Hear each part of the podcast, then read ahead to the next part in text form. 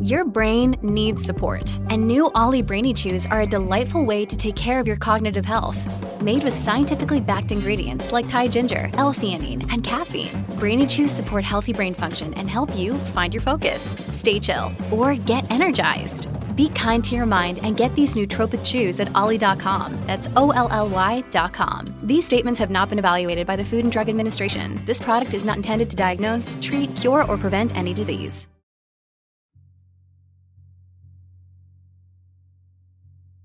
It's often difficult to trace the origins of certain stories of the strange and paranormal. For example, all across the globe and throughout history, you can find legends of elusive, hairy, ape man hominids. So, therefore, it's pretty difficult to say who first came up with the idea of Bigfoot.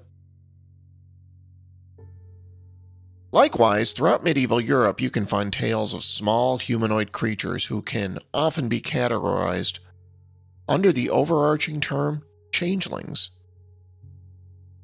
These creatures were believed to steal children and replace them with a look-alike copy. A copy that was very similar to the original child, but still not quite right. Germany, Poland, Russia, and many other countries all have legends of such creatures, each giving them their own local flavor and characteristics. But it's from Ireland where we get another word for such creatures that we know much more commonly today fairies. Now, keep in mind, according to Irish folklore, not all fairies are changelings, but all changelings are fairies, if that makes sense.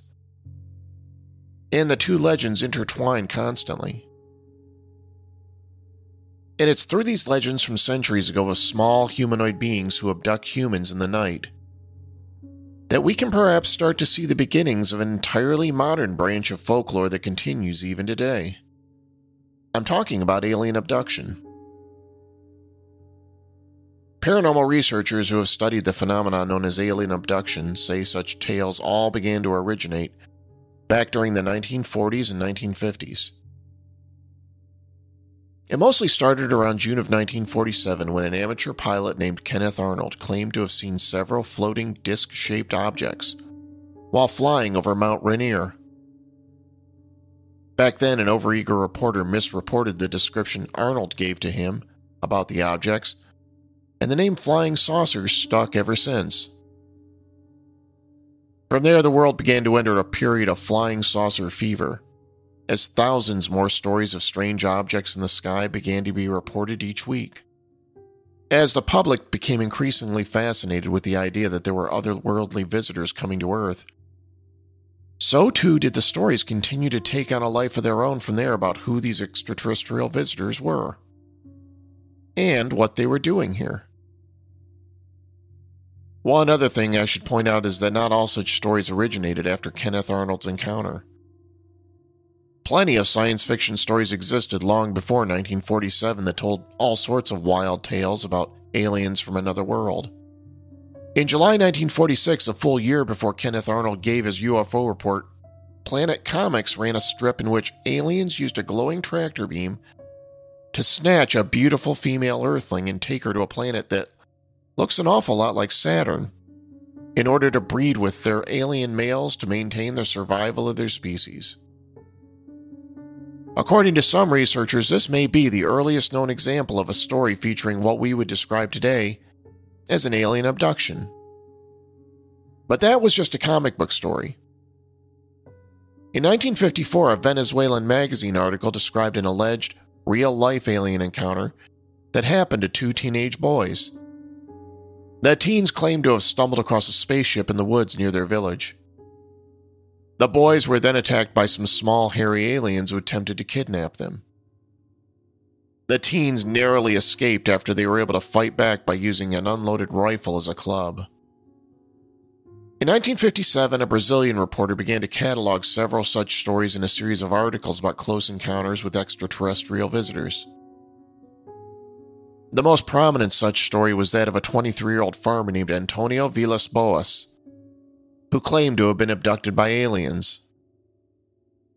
This story, many paranormal investigators say, would become the blueprint for even more alien abduction stories yet to come. According to the story, Vilas Boas was out plowing his field at night to avoid the scorching rays of the afternoon sun when he saw a strange red light in the sky. As he stared in disbelief, this light came rapidly closer, revealing itself to be a metallic craft that landed in a field nearby. Vilas Boas tried to run away, but several small humanoid creatures emerged from the spaceship and dragged him inside. The farmer then claimed that these small creatures performed a series of experiments on him, including taking skin samples and exposing him to a gas that made him violently ill. Undoubtedly, the most lurid part of the tale was when Vilas Boas claimed that they introduced him to an attractive blonde female alien who they encouraged him to mate with. I'll just leave that part of the story up to your imagination. Now, keep in mind, there's a lot about the tale told by Antonio Vilas Boas that skeptics have rightly poked holes at. For example, it's notable to mention that the farmer's description of the alien spacecraft seems awfully low tech. For one thing, the super advanced aliens used rope ladders to get in and out of the ship. There's also the fact that the overall description Vilas Boas gave of the ship itself, with its three or four antennas poking out of it, sounds suspiciously like the Sputnik 1, the Russian satellite that would have been front page news at the time. The story of Antonio Vilas Boas' alleged alien abduction might have been written off as an amusing little anecdote in UFO lore. Were it not for another even more famous incident that occurred four years later in 1961. This is the story that every UFO researcher points to for having created an entirely new mythology surrounding alien abductions. Everything from Close Encounters of the Third Kind to the X Files to the thousands of alleged alien abductions that are reported each year all lead back to this one incident. That was when an American couple named Betty and Barney Hill shocked the world after they came forward claiming they had been abducted by aliens. But while we can think of the story of Antonio Vilas Boas as simply an amusing hoax, there are plenty of people today who believe the alien abduction of Betty and Barney Hill actually happened. I'm Nate Hale beaming my thoughts directly to you from inside the Black Knight satellite. And this is The Conspirators.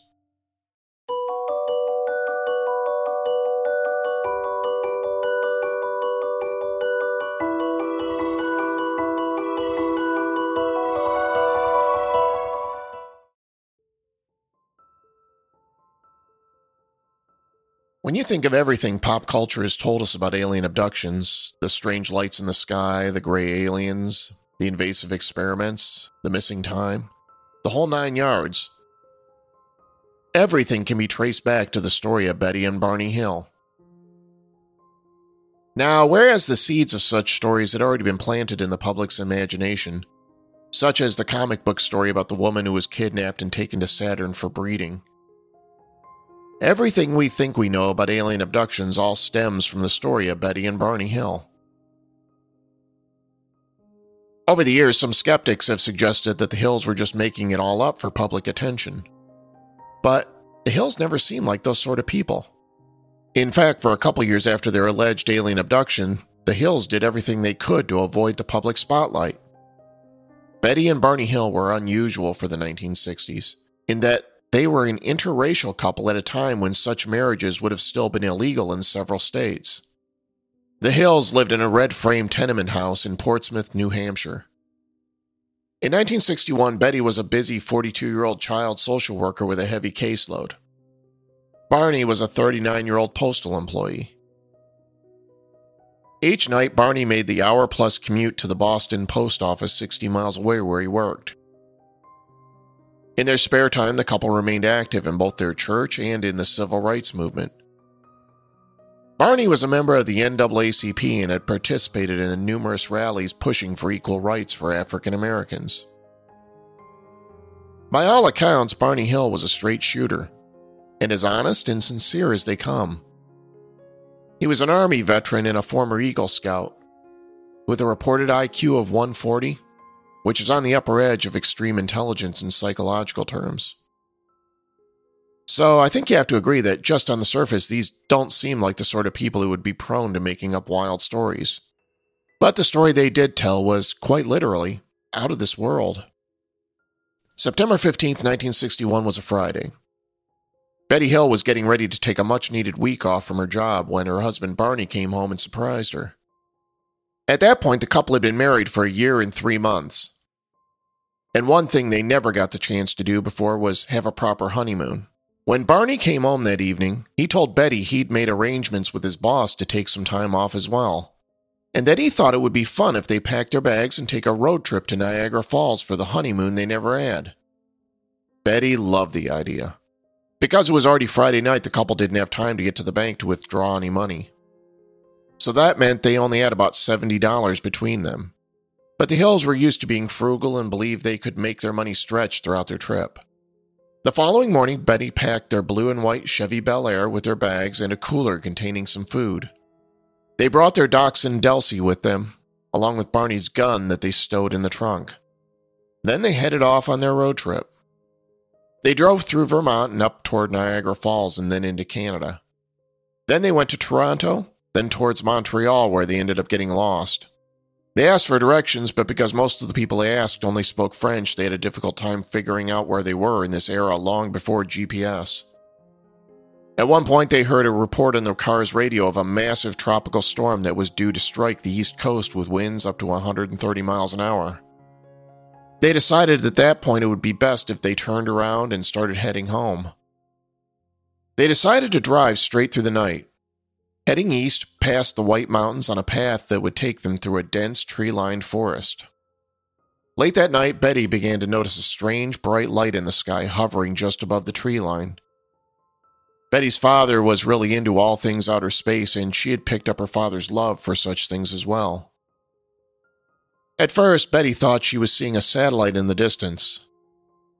But then she began to notice how strangely the light appeared to dart around in the sky. Then Betty began to wonder out loud if they might be looking at a real flying saucer. Barney had always been much more skeptical and level headed than Betty, and he told her it was probably just an airplane. But Betty didn't think so. And she made Barney pull over so they could get a better look at the peculiar light with the binoculars they had brought with them. For a while, the light remained at a distance, but it always stayed within their line of sight. It kept zooming around in different directions in a zigzag pattern that Betty insisted to Barney that no earthly aircraft could do. As the couple continued traveling south along the highway, they pulled over several more times before they realized the light appeared to be following them. At one point, Barney retrieved his pistol from the trunk of the car. Remember, they were in the middle of the woods and it would have been incredibly dark all around them. The light they saw was easily the brightest object in the night sky. What was even more concerning to them was that after a while the light began to grow steadily larger, as if it were moving toward them. When the hills reached an area called Indian Head, the light grew so big and bright in the sky that Barney brought the car to a screeching halt in a field. Then he did something that was either incredibly brave or incredibly stupid, depending on how you look at it. Barney got out of the car and began walking closer to the object. By now, both Betty and Barney Hill could clearly see that what they were looking at was a brightly lit, flat circular disc hovering about a hundred feet above the ground. As Barney stepped closer to the craft holding his binoculars, two glowing flaps extended out from both sides. That was when Barney peered up through the binoculars and realized someone was staring back at him. It appeared the craft had windows, and through those windows, Barney could see at least a half a dozen humanoid figures peering out the window back at him. Barney's blood ran cold, and he could feel his heart hammering in his chest. Then, when he realized the craft was lowering some sort of ramp toward the ground, Barney turned and bolted back to the car. He slammed the door and cranked on the engine.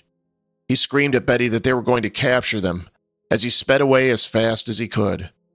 But the craft remained hot on their trail. It quickly moved from being right behind them to hovering directly over their car.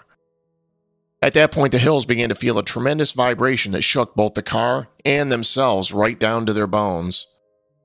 Barney later described it as feeling like a giant tuning fork had been struck. Then, for a brief time, the buzzing stopped, but then it came right back again.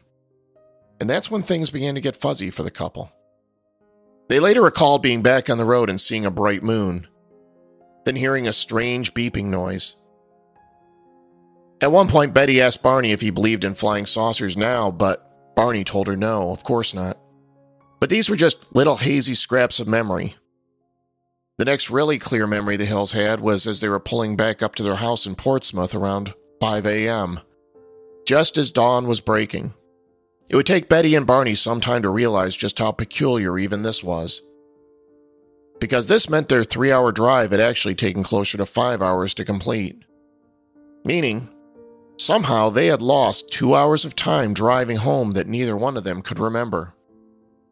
At first, the Hills didn't seem particularly worried about all this. In fact, they didn't feel much of anything. They spent the morning in what they described as a sort of euphoric haze. They remained oddly calm and peaceful as they went about the morning. At the same time, they also had the constant urge to stare out their windows at the sky above. On top of that, they also had the strange sensation that they somehow weren't alone. Betty was feeling unusually unclean and went to take a shower. Barney went out to the car to unpack. But before he could bring their belongings into the house, Betty told him to leave their bags on the front porch in case they were radioactive or somehow contaminated. When the couple finally began to talk about what had happened, Barney told Betty that this was the most remarkable thing that had ever happened to him in his life. Betty wanted to phone the police or call somebody, anybody, and tell them what had happened. But Barney tried to convince her that they shouldn't. He thought it would hurt their standing in the community, and in particular their credibility with the civil rights movement. Besides that, he said, even if they did say something, no one would believe them anyway. Betty did end up calling her sister Janet to tell her what she could remember about the night before. Janet was supportive. She believed in UFOs, and she had even once had her own sighting of a strange object in the sky that she couldn't explain. Over the following days, Betty and Barney continued to discuss what had happened to them in an attempt to figure out why neither one of them could remember a big chunk of the night they saw the flying saucer. Barney suggested they each try drawing the craft as they remembered it. Betty and Barney sketched the flying saucer out of sight of one another, so that they couldn't influence each other and when they compared their drawings, they were practically identical. In addition, the Hills also realized they had brought back with them some actual physical evidence that neither one of them could explain. Betty's dress that she had been wearing had a few mystery tears in it and some unidentified stains. After that night, Betty put the dress away in a closet and never wore it again. Barney's shoes, which he always kept in pristine condition, were now all scuffed and scraped up. Both of them had been wearing wristwatches the night of their encounter, yet both watches stopped working at the same time. The strap to Barney's binoculars were broken as well, although he couldn't for the life of him remember how it had occurred. Delsey, the couple's formerly healthy dachshund, began experiencing a number of physical ailments. Then there was the couple's car. Betty noticed there were a bunch of strange circular marks in the paint on the car's trunk that weren't there before. Most of these circular marks reach around the size of a quarter and couldn't be rubbed out. Betty's sister Janet had a neighbor who was a physicist. He suggested they take a compass and hold it over the circular spots. When they did, the compass needle began spinning wildly as if the trunk had become magnetized. Betty finally convinced Barney that they needed to call somebody official and report what they saw. They phoned Pease Air Force Base and gave a report to one of the officers, Major Paul Henderson, who later reported that he thought the couple had misidentified the planet Jupiter. That report would eventually make its way to the U.S. government's official unit for studying flying saucers, Project Blue Book. But after that, there wasn't much follow up, and Betty and Barney Hill were left feeling unsatisfied. Betty decided to do her own research by heading to the Portsmouth Public Library and checking out every book on flying saucers she could find. One of the books she found was The Flying Saucer Conspiracy by Major Donald Keyhoe. Major Keyhoe was the head of the National Investigations Committee on Aerial Phenomenon, or NICAP, the largest civilian group on the study of UFOs in the country. Betty wrote a letter to Major Keyhoe describing her UFO encounter. Betty's letter was then sent to Walter Webb, a Boston astronomer and NICAP member. Webb interviewed the Hills for six hours and came away convinced that they were telling the truth. Then, 10 days after their UFO encounter, Betty Hill began to experience terrible nightmares that continued for five successive nights. These were the most vivid dreams she'd ever experienced in her life. In one dream, she recalled she and Barney coming to some sort of roadblock made up of a group of smallish humanoid beings surrounding the car. She remembered panicking, then one of the creatures touching her and a strange sense of calm overtaking her. In Betty's dream, she recalled two small men leading her through the forest and up into the flying saucer. These creatures were humanoid and bipedal. They were bald with grayish skin, large heads, cat like eyes, and thin bluish lips. They wore blue gray uniforms that reminded her of military jumpsuits. This was the very first description in history of the most commonly reported species of alien, one that has invaded our pop culture lexicon and become collectively known as the Greys. In Betty's dreams, she and Barney were led up a ramp into the ship, where the creatures separated the couple and led them into two different rooms. She recalled talking to one of the beings she came to think of as the leader. This one was different from the others because he actually spoke English, although not particularly well. There was an examiner Betty met who also spoke broken English. The examiner told Betty they were going to conduct a series of tests on her. They removed her dress and laid her down on a metal table. Then the creatures took some skin scrapings, cut off a lock of her hair, and took some trimmings from her fingernails. At one point, one of the beings produced a gigantic needle, and Betty was told he was going to insert it into her navel. Betty panicked and begged the aliens not to do it. The examiner told her it wouldn't hurt and that they were conducting a pregnancy test. But the aliens lied. The needle did hurt. The pain was excruciating as he slid it into her navel. When Betty began crying out in pain, the leader waved his hand over her eyes and suddenly the pain vanished. Once the tests were done, the examiner left the room and Betty began to engage in a conversation with the leader. She picked up a book with rows of strange symbols on it and asked the leader if she could take it with her as proof. At first, the leader agreed, but later a disagreement would break out between the leader and some of the others, and the book was taken away from her. When Betty asked the leader where they had come from, he produced a three dimensional map showing a series of dots that she understood to be stars and planets. Several of these dots had lines connecting them that the leader explained were trade routes. Betty tried to get the leader to show her where Earth's sun was in relation to the rest. But the leader told her she wouldn't remember it even if he showed her. The next thing Betty recalled from her dreams was being back in the car with Barney and of the two of them driving away.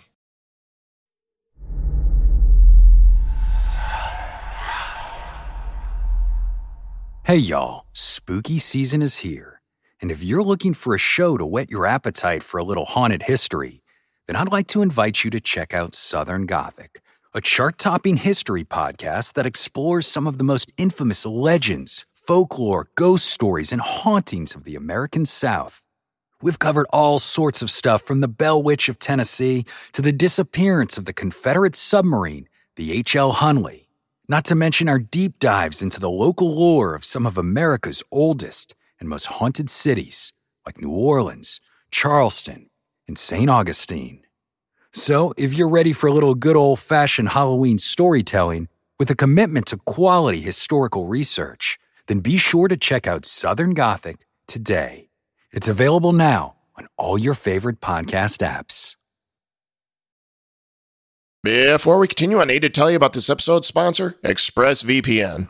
So listen, here's the deal. I'm always on the go, and I'm always researching new topics for this show. And as you can imagine, that means I'm always looking up some pretty weird stuff. When I'm in a public space like a coffee shop and looking up details about a serial killer or some other horrific event, it's probably a good idea for me to protect my browsing history. Not to mention what a great idea it is to protect my private data from industrious hackers who might be trying to peek inside my laptop. On top of all that, the next thing I have to concern myself with is what my local internet service provider is doing with my private data. Internet service providers operate like monopolies in the regions they serve. Even worse, many ISPs log your internet activity and sell that data on to other big tech companies or advertisers. To prevent them from seeing my internet activity, I protect my devices with ExpressVPN. ExpressVPN is a simple app for your computer or smartphone that encrypts your network data and tunnels it through a secure VPN server so that your provider can't see any of your activity. The list of people you've messaged, sites you visited, and videos you've watched gets tracked by tech giants who can sell them your information for profit. I recommend ExpressVPN as the best way to hide your online activity from your ISP just download the app, tap one button, and you're protected.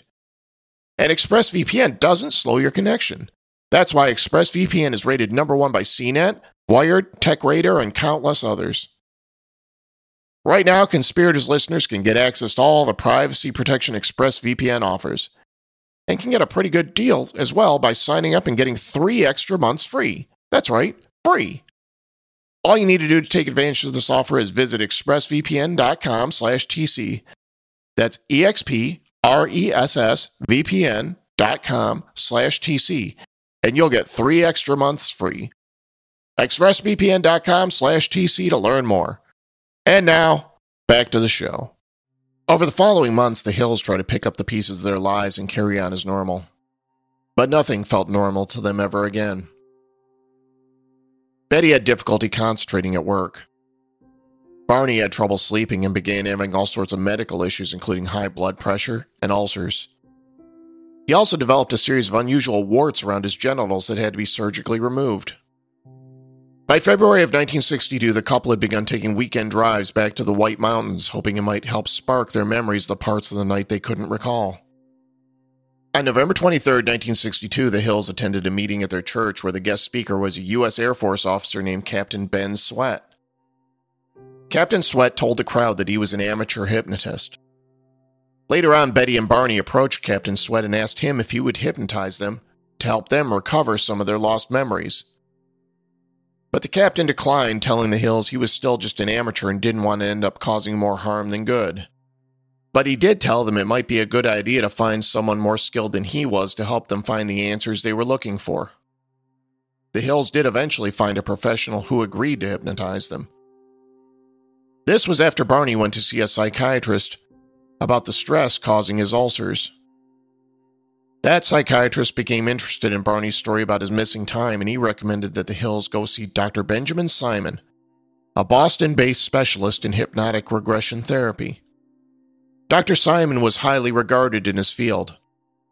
During the war, he had helped a number of veterans experiencing post traumatic stress disorder deal with their problems through his use of hypnotic regression. Basically, this meant having the person in the hypnotic trance mentally go back in time to dredge up any sort of traumatic memories they might have suppressed. Dr. Simon was interested in Betty and Barney's story, but he also remained highly skeptical as well. Simon didn't believe in aliens or flying saucers, and he just assumed there must be some underlying issues that would have caused them to concoct such a crazy story. He was upfront with the Hills about his disbelief in what they were telling him. He also told them that hypnosis was just a tool, and an imperfect one at that. He couldn't guarantee that whatever he uncovered would be helpful in the long run, nor could he guarantee that what they revealed would even be the objective truth. But the Hills were desperate for answers and agreed to be hypnotized. Dr. Simon spent the next six months putting Betty and Barney Hill through a series of hypnotic regressions. You can find audio recordings of these sessions online, but let me tell you, they are not easy to listen to. Betty and Barney are clearly terrified. Barney, in particular, sounds horribly traumatized. In the recordings, Barney is sobbing and at one point actually begs Dr. Simon to please don't make him remember what happened. But remember, they did. Betty told Dr. Simon under hypnosis a story that remained practically identical to the series of vivid dreams she'd had over the course of five nights, not long after their abduction. But this time she was able to recall the incident with even more vivid details, including one humorous moment where some of the aliens who had been examining Barney in another room came rushing into her exam room, clearly unsettled. They were worried because they had accidentally removed Barney's false teeth. Betty recalled laughing and tried to explain those were just Barney's dentures and they, they were just a natural sign of aging. But the aliens didn't understand. Barney Hill told a story that lined up almost perfectly with Betty's story. He said that once they were taken aboard the alien spaceship, he was led into a different room than Betty.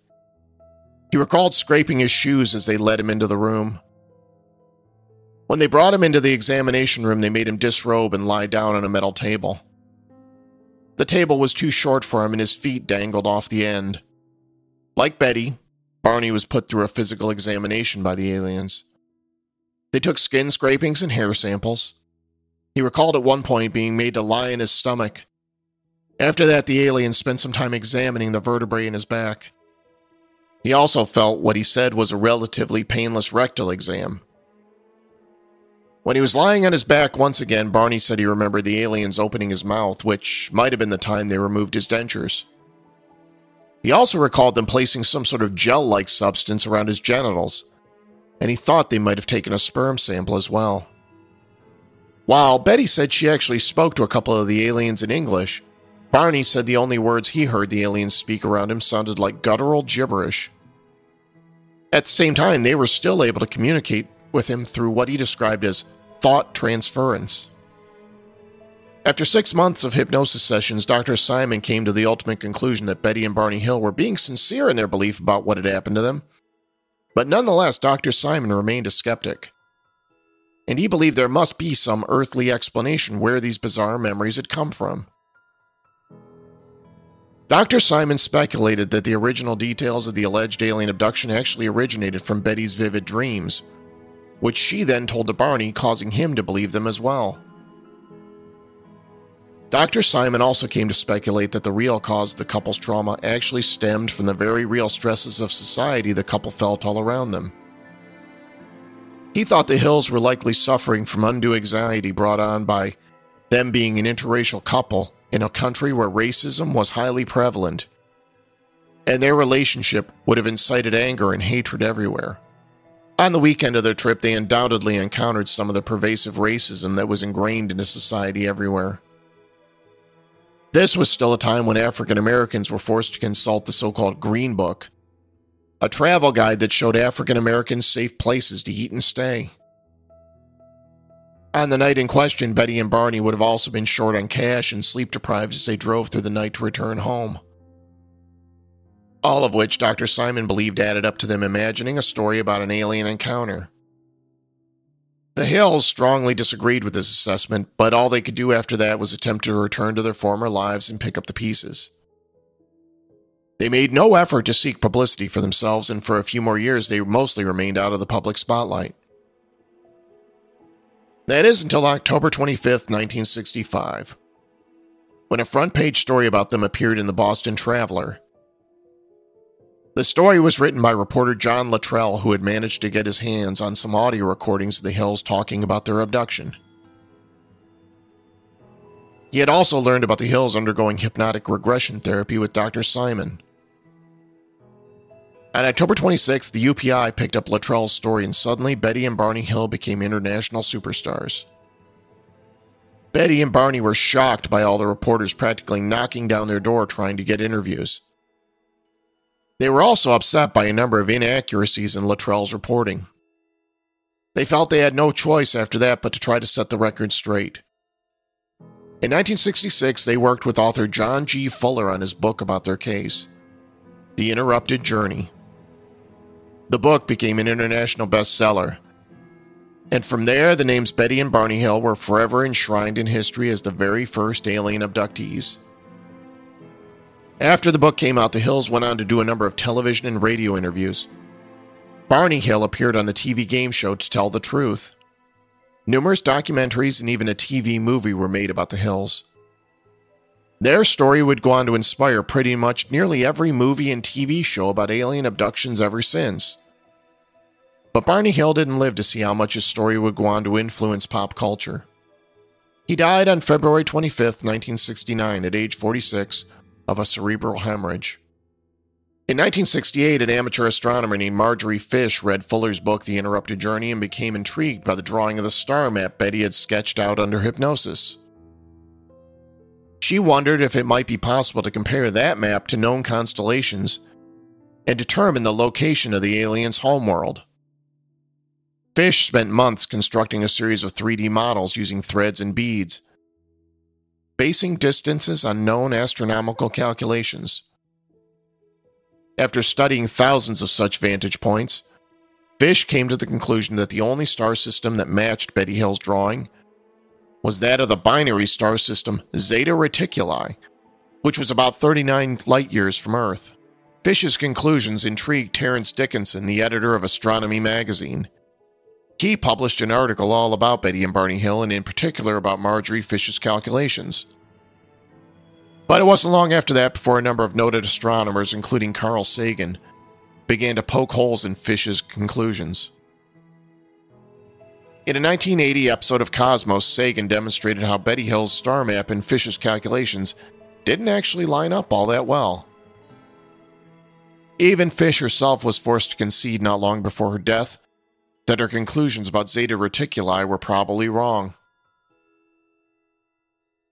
Carl Sagan actually interviewed the Hills years earlier and came away impressed by how sincerely the couple believed what they were saying although he also stood firmly in Dr. Simon's camp that there must be some mundane explanation as to why they would come up with such a fanciful tale.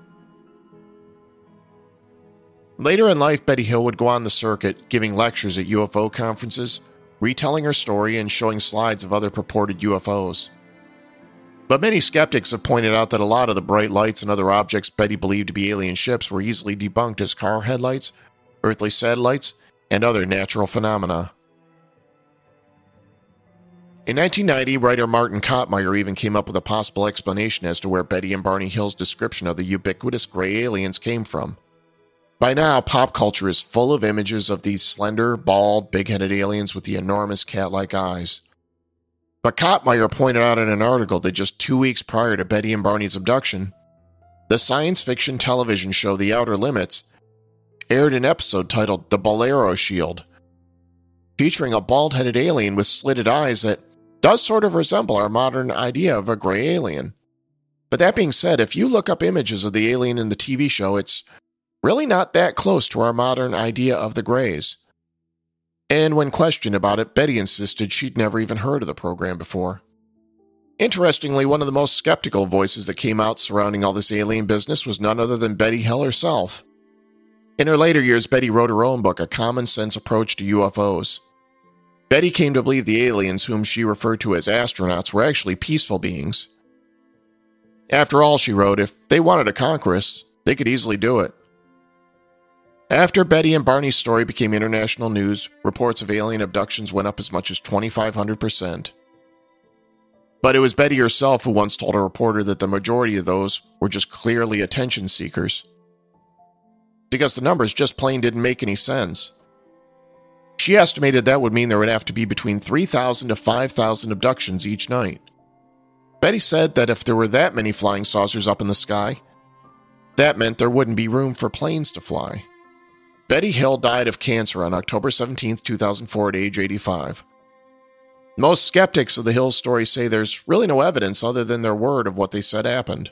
And while notable experts, including Carl Sagan, all expressed their belief that the Hills were being sincere in what they thought they'd encountered, most of the scientific experts still hold to the belief that the Hills story was just that a made up story and nothing more. But there's more to the story as well. You see, because there actually was some evidence that the Hills may have been telling the truth. For one thing, Betty's dress still exists. And scientists who have run tests on it did discover trace amounts of some anomalous substances that to this day have never been identified substances that some ufologists have suggested may not be of this earth. Also, remember what I mentioned the original article about the hills by John Fuller? Well, it turns out that Fuller was a pretty thorough reporter. He actually went out in the field looking for any witnesses who could corroborate Betty and Barney Hill's story. And it turns out he actually found some. Reports claim that Fuller actually located a number of eyewitnesses who saw strange lights over the White Mountains, at the same time the Hills claimed they were being abducted. The problem is, we'll never know who those witnesses were. For some reason, none of those eyewitness reports ever made it into Fuller's published article. And when paranormal investigators went looking for Fuller's notes in the newspaper archives, those notes were mysteriously missing. The Conspirators is written and produced by me, Nate Hale, an entirely fictional identity. Thanks so much for listening. I want to remind you that if you're looking for even more conspirator stories to listen to, you can find a huge library of bite sized mini episodes over on our Patreon account. Patrons of the show get access to all sorts of nifty bonuses, including stickers, magnets, t shirts, as well as our ever growing library of bonus mini episodes. If you're interested in becoming a patron to the show, I'll put a link in the show notes. Another great way you can help us out is to subscribe and give us a great review wherever you get your podcast. Currently, you can find The Conspirators on Apple, Stitcher, Spotify, and pretty much everywhere else. We also have a website, theconspiratorspodcast.com, where you can listen to our entire back catalog of shows. Elsewhere, I encourage you to check us out on social media. You can follow us on Twitter, Instagram, and our Facebook page. You can also send us an old fashioned email at the theconspiratorspodcast at gmail.com and let us know how we're doing. I like hearing from you. It's lonely out here in the podcasting void. Thanks again for listening, and I hope you'll join us again next time.